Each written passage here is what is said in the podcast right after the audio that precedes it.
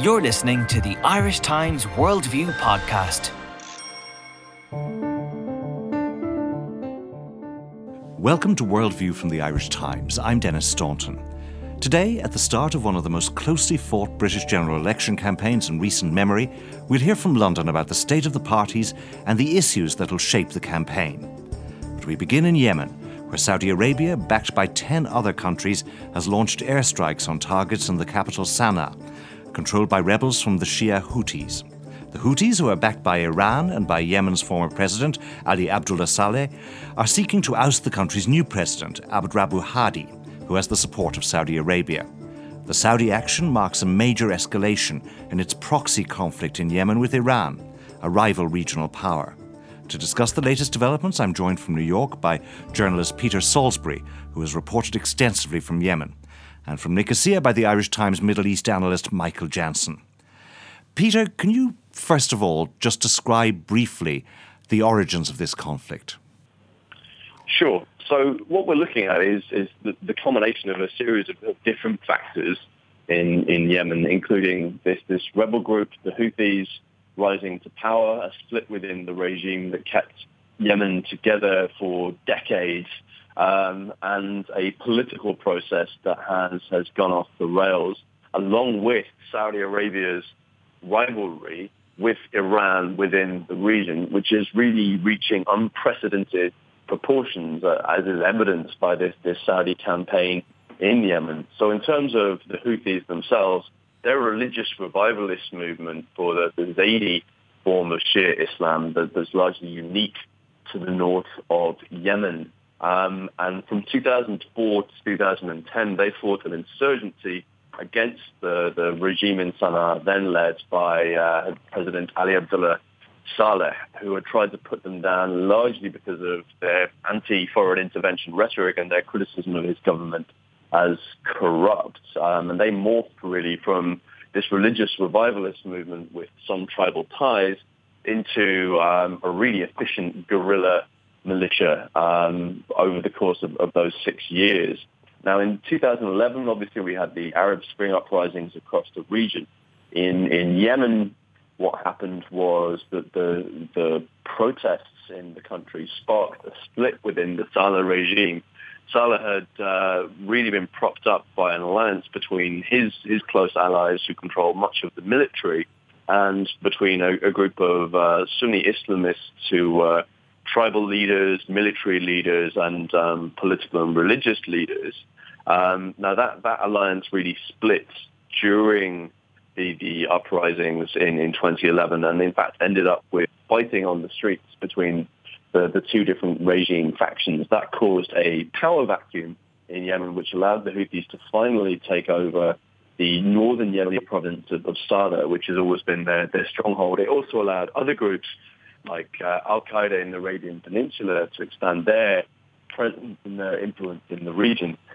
And what we've seen since 2012 is a political transition process which was initiated by Saleh agreeing to step down from, from power, um, but being given immunity and allowed to stay in the country. And what's happened really is, is that Saleh's done his best to undermine the process and has been trying to work out a way first to get rid of his rivals, this, this Islamist faction from within his regime, um, which he's, he's had considerable success in doing, and then getting rid of his replacement as president, Abdul Rabbu Mansur Hadi, who you mentioned earlier. Um, in order to do that, what he's done is he's got his tribal allies and he's got the military units still allied with him who by this point are realistically the majority of what's left of Yemen's military to work alongside the Houthis um, in their campaign to seize control first of the capital of Sana'a and most recently of the western seaboard of Yemen and now now the south. Um, in doing so, um, they, they've pushed Abdurrahman Mansur Hadi first out to Sana'a. He fled to Aden, and then he said that he was going to launch his own campaign to oust the Houthis backed by Saudi Arabia.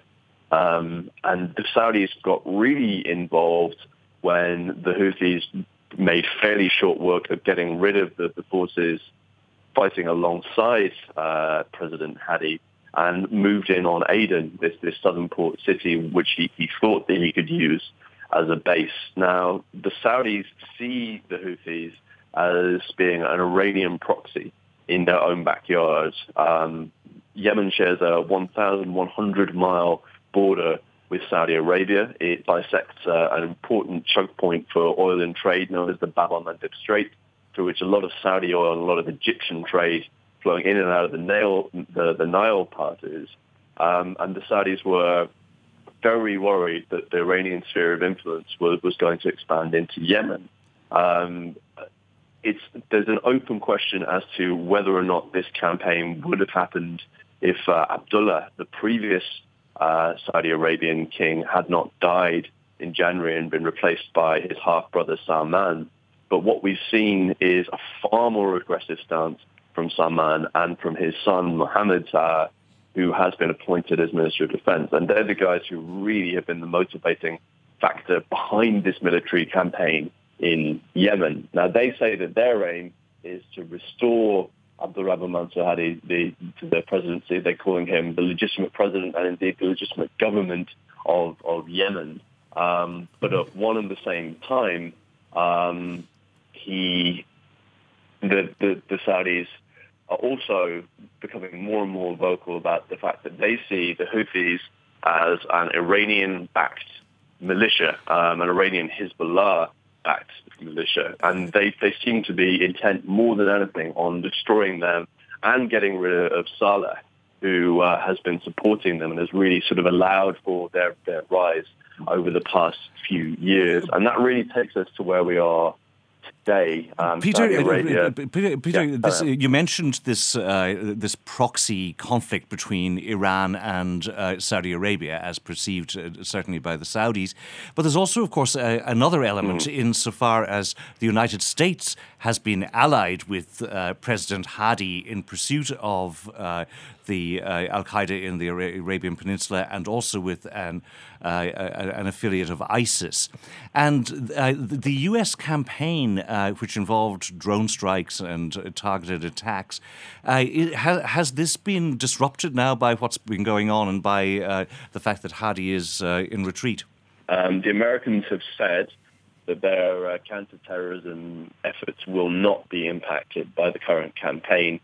But realistically, what we're seeing at the moment, as I said, what's left of the military in Yemen is units that were and are affiliated to former President Saleh. And these are the, the units that were given $500 million of uh, American funding between 2007 and 2011. Um, so they were the, the forces that were mainly engaged in fighting against al-Qaeda. These are the units that the Saudis are currently targeting with their, their airstrikes. Um, at one and the same time, the Houthis were in fact fighting Al-Qaeda and are fighting Al-Qaeda in the country. And we end up in this very odd situation where the Saudis want to get rid of what they see as an Iranian proxy. The Americans have said that they will back that campaign, but at one and the same time, they're removing the two military forces in the country that are willing and able to take the fight to, to Al-Qaeda, and they're creating real space for Al Qaeda to operate in. Um, and when Hadi was in Aden uh, last week, he was talking about building a 20,000 man militia, and there were a number of rumors at that point that uh, through omission or commission, a number of the people who he was recruiting were in fact uh, extremist Islamists. So there was a chance that Saudi Arabia would be going into Yemen and effectively arming and paying for uh, certainly people who would be affiliated to al-Qaeda to fight against the Houthis. So once again, it's one of these very complex Middle Eastern issues where this logic of the enemy of my enemy tends to run up against the uh, against the wall after a fairly short period of time. Michael Jansen, uh, this uh, escalation uh, of uh, the conflict uh, between Saudi Arabia and Iran how serious is the escalation and why is it escalating at this time? Well, it is very serious and it is escalating at this time for two reasons. Um, the change in leadership in Saudi Arabia uh, is one major reason. The, the present king is more uh, aggressive than his, um, his, his half brother. Abdullah, who died recently.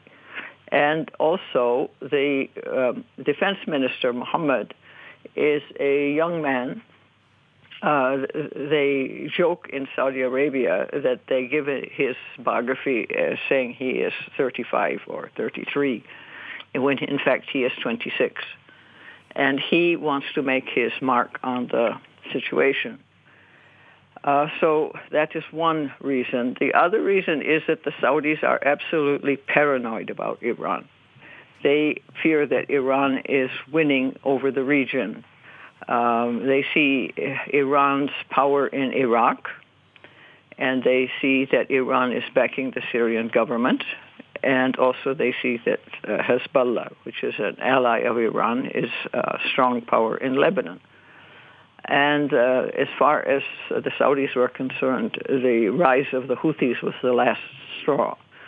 And um, at the at the moment, it, it they have also shown their muscle in northern Syria. Uh, they have backed, along with Turkey, the takeover of the city of Idlib in the northern northwestern province of Idlib, uh, which had been under government control throughout the unrest in Syria.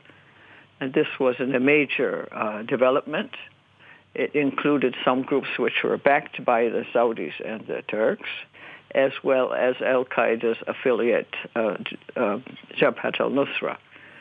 The, the Saudis want to at least reduce Iranian influence in these countries uh, because they see that Iran is, uh, or they fear that Iran is trying to export its revolution uh, to the Middle East, although the fact that Iran is a Shia country and only 15% of the people who live in the Middle Eastern region are Shias It doesn't seem to dawn on them. Uh, Michael, uh, the, the, Saudis, of course, are not alone. They have this uh, coalition uh, uh, uh, surrounding them, which not only includes countries like Jordan and Egypt, but also more further countries further afield like Morocco and indeed Pakistan. What's the significance of this alliance against Iran?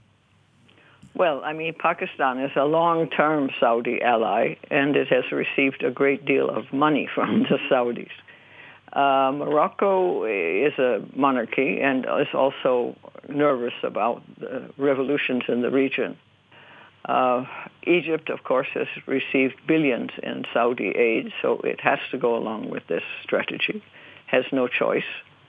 And it also is very nervous about the possibility of the Bab el-Mandeb Strait being closed uh, to both oil and to trade. Um, the, the real problem is that this coalition is, uh, as it were, broken back from the beginning because some countries will not participate with any enthusiasm, uh, which is true also of the U.S. coalition uh, fighting uh, the Islamic State in Iraq. Some countries participate more enthusiastically than others. Peter Salisbury, can I go back to you on this one because uh, we saw the uh, the Saudis acted very decisively, for example, in Bahrain when they went in support of the uh, of the uh, regime there some years ago. Uh, but the action here in Yemen, obviously, it's a much more complicated, a much more difficult uh, place to operate, a more, a more difficult theatre of operations. What chance? Does Saudi Arabia really have of uh, installing a stable uh, government loyal to them in that country? That's yeah, that's a, a, very good question. I mean, the first thing to say there is that in Bahrain in 2011, we're talking about a tiny island with a population of about 1.3 million people, where you have a regime which is absolutely amenable to the Saudis' interests and where the population who the Saudis were hoping to put down were not heavily armed and did not really plan on, on taking part in an armed conflict. In Yemen, you've got a country of 26 million people. Um, it's a highly diverse country. There are multiple actors with, with multiple interests. And the, the biggest problem they face realistically is in legitimizing their invasion. They've been saying that what they're doing is in order to restore the legitimate government, Abdurrahman Mansur Hadi, so they're saying one man is, is the government, is the legitimate government. But their bombing campaign has outraged people in the northwest of the, the country, um, which is where the capital is. So if Hadi were to return as president, his legitimacy would be largely based on the fact that Saudi Arabia says he's president and on their military presence in the country. So if they are willing to establish an occupation of this very complex, very violent country, which in the 1960s, the Egyptians lost 26,000 soldiers trying to help take over. Um, if they're willing to launch an occupation there, then maybe they can install a government they feel is amenable to their interests.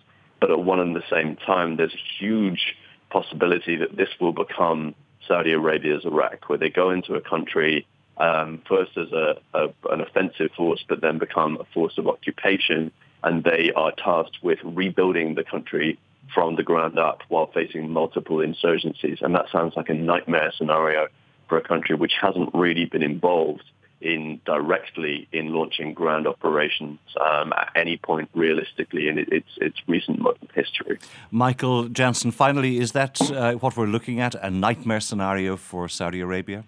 I think so. Uh, one of the points uh, that uh, Peter made is very valid that uh, Yemen is uh, extremely difficult to deal with because of all the different factions, but also the geography is uh, is difficult because of the mountains in Yemen, which afford rebel groups protection. Didn't President Saleh describe governing Yemen as stepping on the heads of snakes? Well, that's about it. And there's the other faction factor is that the Saudis were defeated by the Houthis in 2009 uh, during a campaign against them when they tried to cross into Yemen, into Saudi Arabia from Yemen when they were attacking Yemeni forces. There is another factor which may also impact on the Saudis, which is that a large proportion of their troops are of Yemeni origin. Uh, so they may hesitate to use their own ground forces, and they may be much happier to see Pakistani and Egyptian ground forces go in, uh, which would also distance the Saudis from the uh, ground operations and uh, make it look like an all-Arab campaign rather than just a Saudi campaign. Michael Jansen in Nicosia and Peter Salisbury in New York, thank you. You're listening to Worldview from the Irish Times with me, Denis Staunton. The dissolution of Parliament this week marked the formal start of Britain's general election campaign, which opinion polls suggest will be one of the closest contests in recent memory. Neither David Cameron's Conservatives nor Ed Miliband's Labour Party are currently on course to win an overall majority, and the shape of the next government could be determined by a resurgent Scottish National Party or by Northern Ireland's Democratic Unionist Party. The Conservatives are threatened from the right by the Eurosceptic United Kingdom Independence Party, while Labour is outflanked on the left not just by the Scottish Nationalists, but also by the Greens. The Liberal Democrats are braced for a battering, but they're still hoping to be back in government, either with the Conservatives again or with Labour. To discuss the campaign, I'm joined now from London by our London editor, Mark Hennessy, and here in studio by the Irish Times foreign policy editor, Patrick Smyth. Mark, Labour appear to be a bit more confident at the start of this campaign than many of us expected them to be. Why is that? Well, the TV encounter that happened last week, where Ed Miliband and David Cameron were interviewed separately, went uh, surprisingly well for uh, Mr. Miliband, and they believe that that has rippled out into general public opinion. Now, the audience was about a million and a half, and it started to taper off long before Mr. Miliband uh, finished uh, his part of the program. But nevertheless, uh, one person watches it, but ten people tend to be influenced by whatever opinions the first person person had. So they are more confident because of that, and also because they believe they can hammer the Conservatives on the austerity agenda, the the way in which the figures produced by George Osborne before dissolution talk about heavier cuts taking place within the first two years of the next Parliament than anything that has been seen previously, and they hope to capture uh, on uh, and to exploit the austerity fatigue that exists within large parts of British society at the moment. Can we go back to that uh, TV debate or interview, back to back interviews, whatever mm-hmm. it was last week? Why was it, or what was it about Ed Miliband that was better than expected, and how did he compare with David Cameron in terms of performance?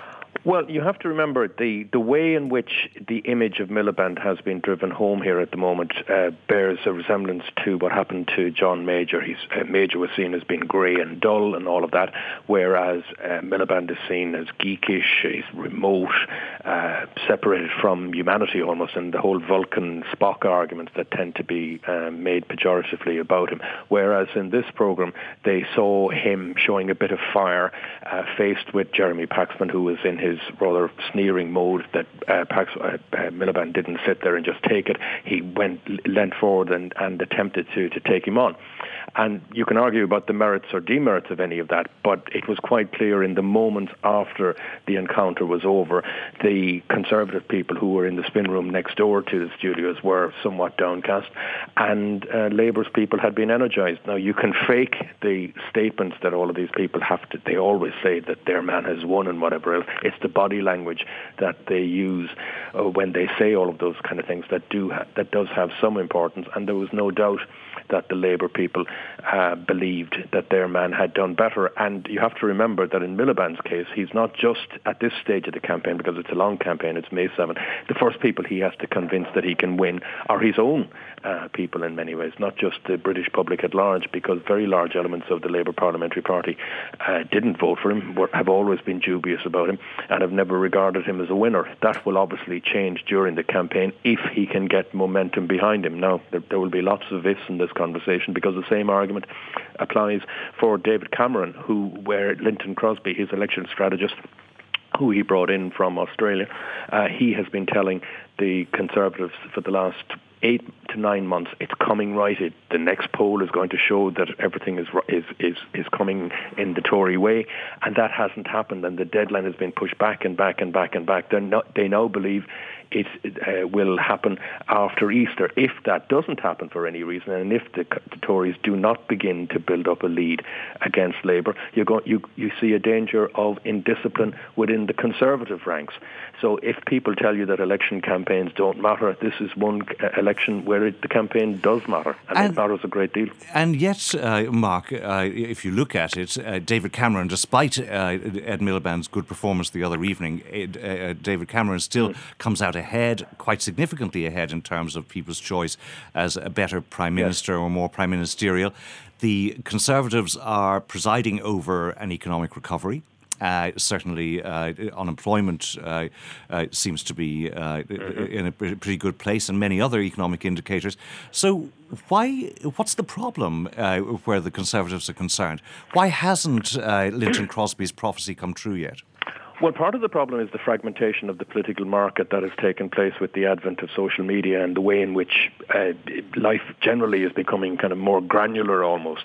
Uh, the difficulty that the Tories have is, as you say, he Cameron is, streets ahead of uh, Miliband in terms of, of being a better looking uh, Prime Minister. The difficulty on the economic front, there is no doubt that the figures are correct. This week's figures showed that I- employment in Britain has never been higher. It's 1.9 million higher than it was when the Tories and Liberal Democrats came into to existence. The difficulty in some ways is that we've never quite seen a recession like the one that happened uh, after 08, whereas you didn't see a massive increase in unemployment, at, at least along the lines of the 1980s and the 1930s. Uh, what you did see was people either uh, accepting pay cuts or pay freezes or whatever. They, they stayed in work at lower rates. So now they are getting a bounce, but it's a smaller bounce than before. It's not a question of somebody being on the dole necessarily and then finding themselves into a well-paid job. They find themselves to be in the same job, but maybe just 1% better off. And that leads to their mood being 1% better off rather than it being uh, uh, qualitatively different from that which went before.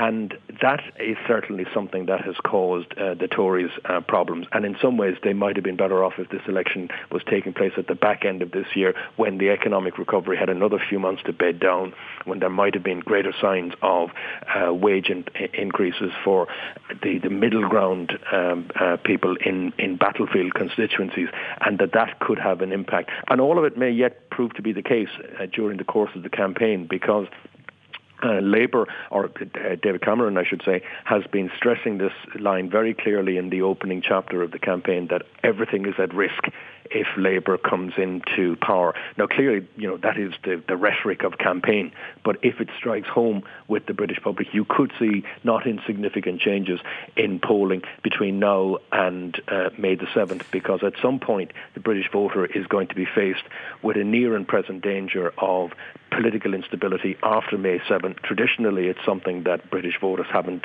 uh, warmed to very much. The question is, on this occasion, will the prospect of that fundamentally alter their decisions to, about voting within 12 or 18 hours of going into a polling station? And Paddy Smyth, one of the elements of that instability is that this uh, two-party or two and a half-party system that we've been familiar with in Britain for uh, many, many years seems to be falling apart now, and there's a kind of a fragmentation.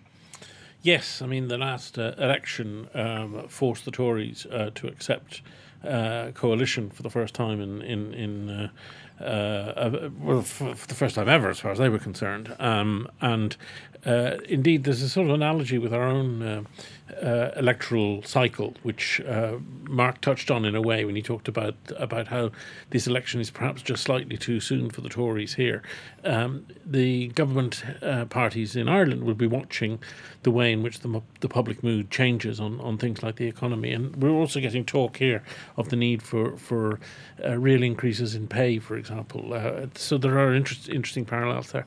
But I think the, the, the fragmentation of the political system is is particularly interesting you in the old days, uh, the Newsnight studio, they had this swingometer, which was simply two dimensional, and it went from one side uh, Tories to the other side this Labour. Is the BBC television the BBC program Newsnight. T- t- television program Newsnight, uh, um, and explaining electoral the electoral maths. Uh, let's say a two percent swing would produce the following seats tumbling in one direction or, or in the other. Now we have a multi-dimensional uh, situation in every constituency. A two percent swing nationally tells you very, very little about what's actually going to happen on the ground. And what's the big change? Is it the SNP? Is it UKIP? It's, what is it? It's the rise of of uh, these other parties, and it's not so much that they're all necessarily going to take lots of seats. UKIP, uh, we don't think will probably take very many seats at all, but it simply erodes the Tory base. It erodes the Labour base in different constituencies in different ways, and makes it possible for the for the uh, second running candidate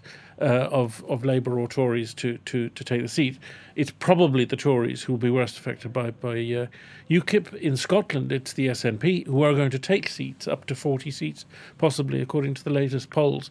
So you you have a situation in which there is no simple way of predicting what's going to happen in, in this election. Is that influencing policy on the part of the big parties? The, uh, the these threats from the right and the left that, that they find themselves under. I think that the, the, the reality is that uh, the uh, Tories have been pushed uh, to the right consistently by UKIP, both on, on things like immigration and on on Europe. Uh, Labour has been very reluctant to move from the centre ground.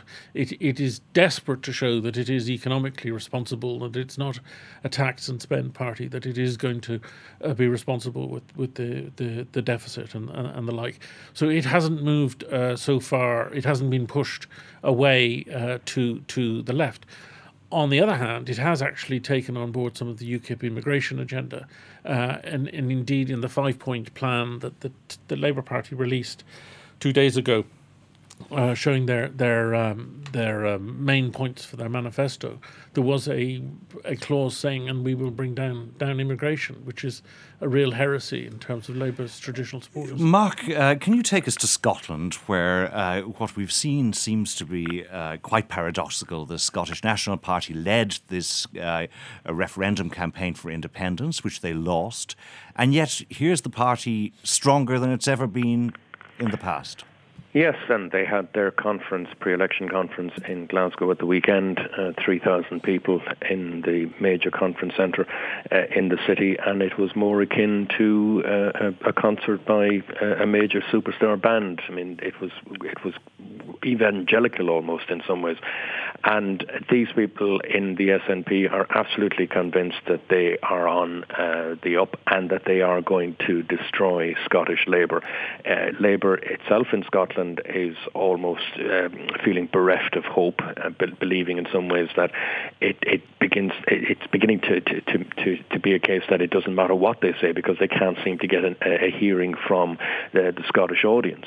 And certainly uh, constituencies in Glasgow that in 2010 were 500 to 1 on for Labour. They barely, I mean, they had to weigh the vote and certainly didn't have to campaign for it. Uh, seats there are now seriously at risk, and you could see a situation in Glasgow, the only uh, major city uh, uh to, to vote yes in, in last uh, year's referendum, that the SNP could control a majority of the seats in the city after May 7. Now, what they do subsequently is uh, going to be very interesting. They've said that they won't touch the Tories. They will back uh, a minority Labour government for a price, each uh, and each vote will extract a price. Uh, they've been somewhat disingenuous on their position about Trident because they had a very long debate on Sunday talking about spending money on bairns, uh, i.e. babies, not bombs. And if you were to listen to the rhetoric, you would assume that the SNP position is that if we, if they were to support Labour in a minority government, that the price would be uh, a decision not to replace Trident. When in fact that is not what they're saying. What what they're saying is they they would vote against Trident, but they would continue to support a Labour minority government if Labour uh, decided to renew Trident with the support of the Conservatives because that leaves them in the best possible position where Labour are seen yet again to be in alliance with the Tories.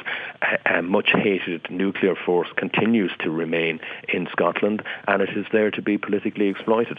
So they're being very strategic in the way in which they are looking at uh, the situation and Sturgeon has been very clever as well. This is Nicola Sturgeon, Nicola uh, Sturgeon, uh, Scottish First Minister, forgive me, uh, has been very clever in the way in which she's pitched messages uh, across the United Kingdom, putting herself in the vanguard of the anti-austerity movement, uh, wanting changes to public spending, uh, to have moderate increases in public spending rather than decreases, and uh, seeking to establish a progressive alliance. And I think you will see at Thursday night's debate in Manchester, uh, seven people debating, including herself, uh, unless she handles it very poorly, she should be the person who comes out of it with uh, the best image because she is the one who is pushing the popular no cuts message. And in today's climate, it's very hard for a politician who is pushing, pushing that message uh, not to score points.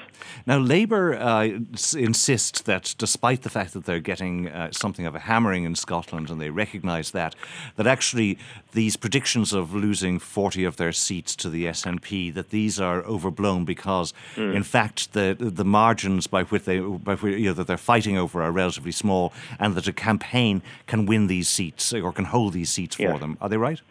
Well, I think the truth will lie somewhere between the, the middle line.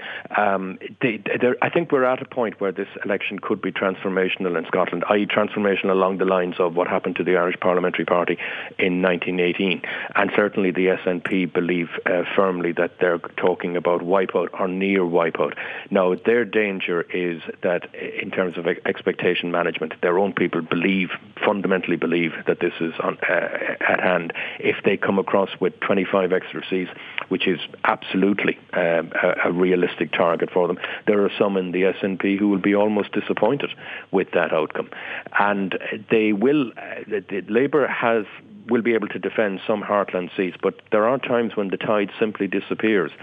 And uh, what has happened in Scotland is that the 45% uh, who voted yes in last September's uh, election or in referendum campaign uh, have pretty much shifted on bloc uh, towards the SNP. And if you go into uh, first past the post election, uh, like uh, the British system, with 45% of the vote, and you are facing competitors who have to share the rest between them, then the person holding the 45% is going to win. So it depends on the strength of the individual campaign that some Labour MPs will be able to, to, to, to put forward, but their confidence has been badly, badly shot. And if the Scottish Nationalists do as well as all of that, what does that mean for the Union? Well, that's striking because I mean, since September 19, the day morning after the uh, referendum result, uh, the Conservatives have handled this so badly. It, it, it's almost as if they're deliberately trying to lose the union. Cameron went out that morning, and instead of talking about how we are once again one family, he went out and he talked about English votes for English laws. Scots looked at that and they saw betrayal in the same way that uh, the Irish have traditionally viewed perfidious Albion, and that has has just copper fastened the belief of those who voted yes, and it has created uh, major doubts and more amongst those who voted in favour of maintaining the union, but who now feel that London has backtracked on promises. And everything that's been done since by Cameron and by the Conservatives has exacerbated that. We saw a couple of weeks ago, or 10 days ago, at Prime Minister's Questions, when it was uh, argued that the SNP could vote against the Conservative Queen's Speech uh, pro- legislative programme for the year that uh, Cameron was saying that that would be an outrage. And he, he said that, uh, quote unquote, the British people would not stand for it. And there are times you, you, you listen to this and you wonder whether people can be so lacking in political self-awareness. At the end of the day, an SNP MP's vote is worth the same as anybody else's uh, uh, vote as an MP, and they're entitled to do whatever they want with it. And you have this attitude in England, and it's very much a home counties attitude that finds it very, very difficult to understand uh, how uh, the regions uh, of the United Kingdom can influence the centre. And we saw that previously in this campaign with the issue of the DUP, where they were excluded from uh, the TV debates. The reality of that is there was no deliberate decision made to exclude them. They forgot about them. They forgot about Northern Ireland, and this is what happens again and again and again. London can be tone deaf to the regions, and if that, uh, when that happens, uh, there is a kickback, and we've certainly seen that to be the case in uh, Scotland over the last six months, and we will see it again. Paddy Smyth, uh, politicians everywhere always describe every election as the most important election ever. But uh, how important is this election where the future of the British state is concerned, both in terms of its integrity but also its relationship with Europe?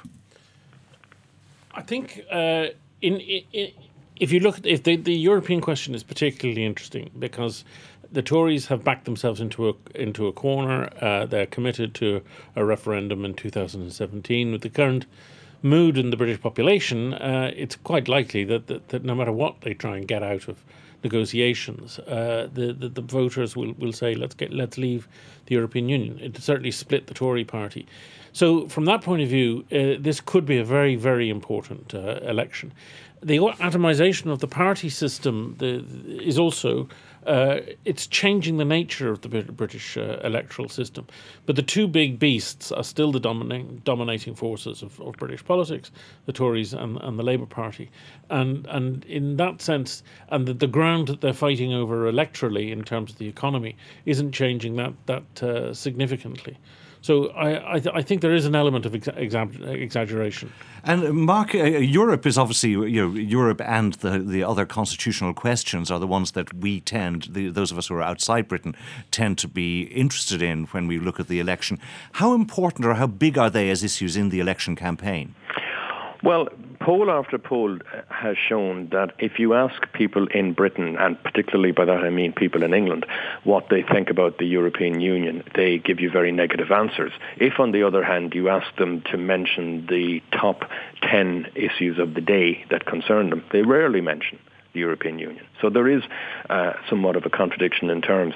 It was quite striking to see uh, Miliband yesterday because in his opening speech about in the campaign, he focused very strongly on Europe and uh, disagreed uh, fundamentally and, and, and vocally uh, with David Cameron uh, on his stand in Europe. Said that he had reduced Britain's influence in Europe, that he would that he Miliband would not have a referendum, and there that is an unpopular view in some ways to take within Britain, but it was therefore all the more striking that he did it. And talking to people within Labour, it wasn't something that was accidental. They had considered it very d- uh, deeply and had come to the conclusion that at this stage of the campaign, it was necessary for M- Miliband to be taking positions that might be deemed unpopular by the audience, but that they would give him credit for having taken such positions, that he was prepared to adopt a position of leadership.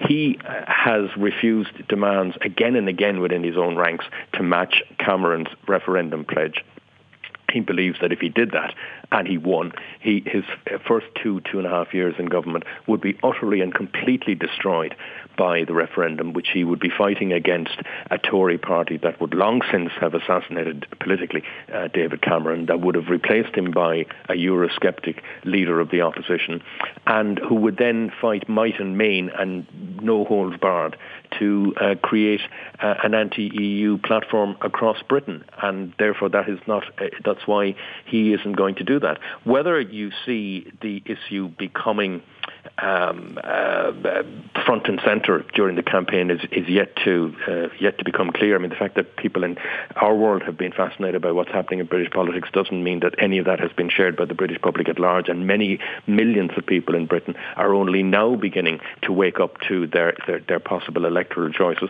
and they will wake up more and more the closer we get to May 7 uh, UKIP has made progress in Britain, not on the back so much of its e- EU message, but because it's managed to couple EU membership with immigration. And that has been the key factor in terms of seaside uh, towns like Dover, um, places like Margate, Ramsgate and Kent, all of which are going to be targets for UKIP in the next election. They they won't win across the board or anything even remotely like that. But there are places there in Essex, in uh, on the Humber, where they will be seriously in contention. And that follows the pattern of Eurosceptic parties across Europe in a way which uh, that they tend not to speak so much directly about Europe as about issues like immigration. Immigration being the main one. Paddy Smyth.